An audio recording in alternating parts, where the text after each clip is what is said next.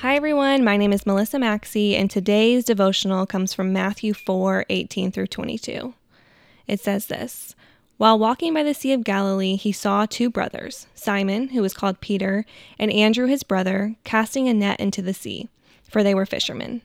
And he said to them, Follow me, and I will make you fishers of men. Immediately they left their nets and followed him.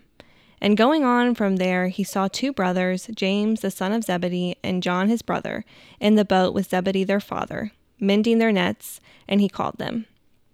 Immediately they left the boat and their father and followed him. On Monday, we read the commission is to go. Go and tell others about Jesus and what he did for us. Today, we get to see how Jesus invited his disciples to follow him. I'm always amazed when I read these verses. Immediately they left their nets and followed him immediately. It doesn't say they questioned him. It doesn't say they took a few minutes. It doesn't say they asked if they could go pack a bag or grab a snack. They immediately followed him. Imagine you just hanging out with your brother or sister and Jesus comes and says, Follow me. Would you? What would your reaction be? It's easy to think I would say yes, absolutely, especially after reading the stories in the Bible. But then I think about the times he has asked me to do something.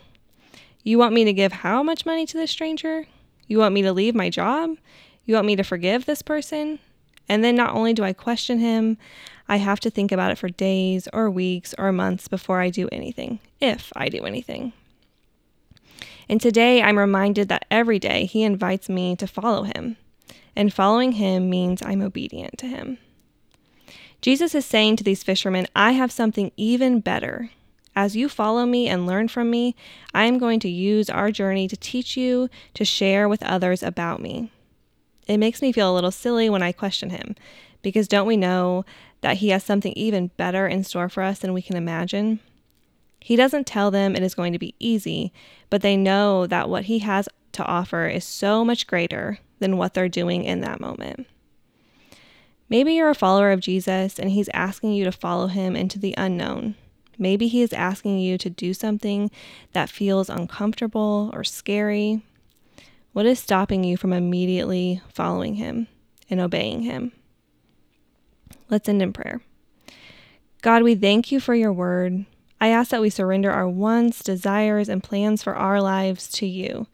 May, me, may we immediately follow you wherever you are leading us. We love you, and in your name we pray. Amen. Thank you for checking out this devotional from Mission City Church. You can find out more information about our church as well as our full scripture reading plan at missioncitykc.com. You can also follow us at Mission City KC on Instagram or Mission City Church on Facebook. We're a non denominational church that meets at the Merriam Community Center at 10 a.m. on Sunday mornings. We would love to see you there.